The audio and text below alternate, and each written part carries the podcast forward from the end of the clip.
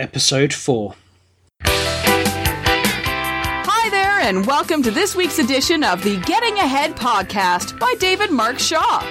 Your weekly podcast on all things digital, technology, and what it means to you, the small business owner.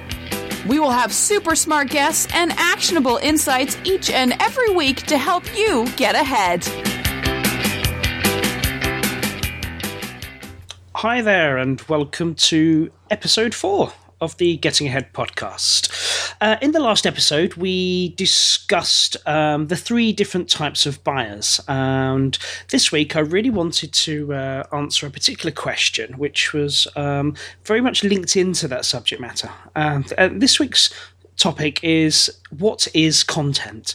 Um, I've spoke about it in a number of the episodes so far, and um, I've been quite aware that maybe it's a question that everyone's completely um, comfortable with. What exactly is content? So. It can be a number of things, really, um, right the way from the copy on your website, uh, from a podcast like this, uh, a blog post, or, or even your social media messages.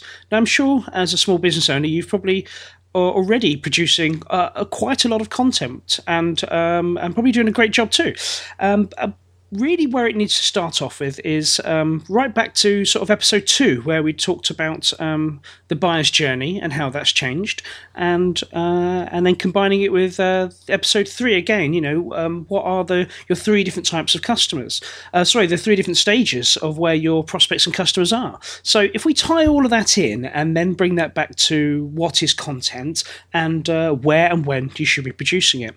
So we understand that buyers' habits have changed now, and we understand that people are doing huge amounts of research before they buy any product or service, uh, and they're consuming as much information as they possibly can, and they're looking for answers to their questions.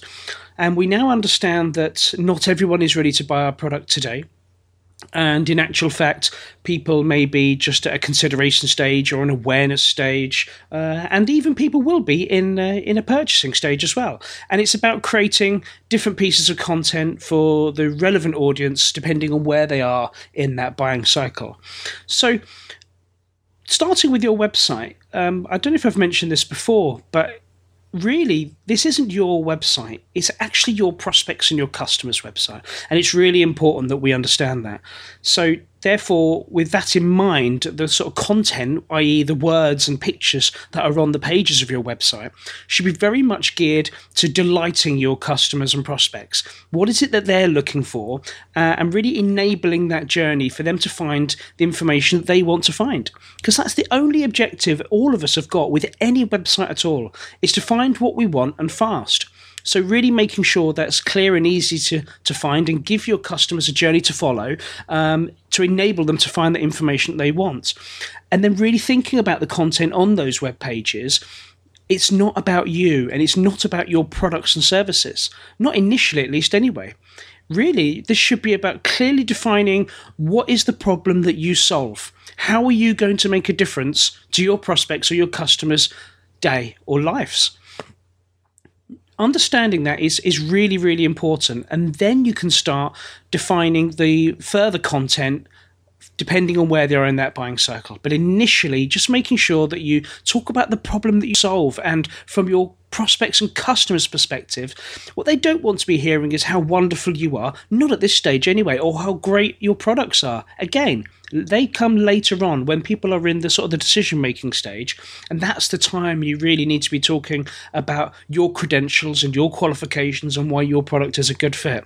But initially just making sure that you understand the right type of content and for the right stage in that buying process. So really think about the page on your website. Who is this page for? Who is the audience? What are their pain points? Uh, and then where are they in that cycle? And then delivering that correct content. That content could be visual, it could be text based, or it could be audio, just like this in a podcast. And the same applies for your social media content. Really understanding who is it that you're talking to, and at this stage, what are they? What sort of information are they looking for?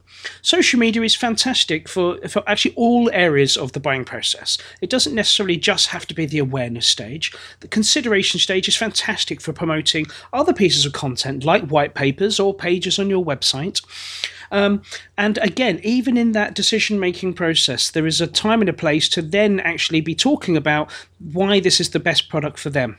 but really making sure that you understand that that piece of content is for a particular person in your target audience. So, blog posts are a really popular way of content, and this is the the main form of content that people uh, associate when they do think of that word content. Um, and I'd very much say that it's it's one of those things to not be too concerned or make it too complex. Really, it's about delighting your customers and answering their questions. Um, that's ultimately what people are looking from from our content. Is they're looking for it as a as a utility, and that's what we need to to think of our content as less as a sales pitch and more as utility to help educate them and move them further along that process, or even rule themselves out. Don't be afraid to produce content that helps people rule themselves in or out of your product or service. And this is something customers um, that I've spoken to in the past are really scared of doing. They're really scared of of producing that bit of content that might rule them out. And the classic case for this is pricing. Nobody seems to want to address pricing in their content, and yet it's the one piece of information we're all really looking for when we're looking to buy any sort of product or service or even learn about it. We want to know how much it cost. Now, I appreciate that a lot of people's answer to this is well, the answer is it depends, and that's absolutely fine. And in that case, having a page in a website or producing a specific key piece of content on explaining the different bands your pricing sits in, at least give people um, an understanding of the different areas, different banding that it can sit in. So, for example, um, a particular product or service, you may say, in this scenario, if A, B, and C were to be the case, then your pricing would be around about X. And then just make it quite clear with a disclaimer that obviously each uh, customer is different and that pricing will be individual. At least give them a realistic sort of understanding of where your pricing fits.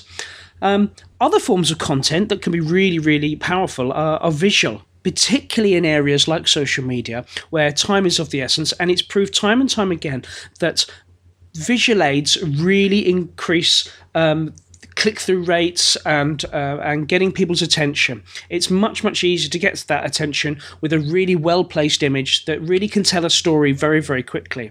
So producing things like infographics um, and, uh, and, and your social media messages on Facebook or Twitter, including images, a really powerful way and an absolutely essential part of your social media strategy uh, in communicating uh, and getting your message across you may wish to produce something like a podcast uh, in an audio form, which is not as complicated as you might think. Uh, and it all, again, it depends on who your audience is and the best way that they're going to receive that information. What's the best way of delivering that information to them?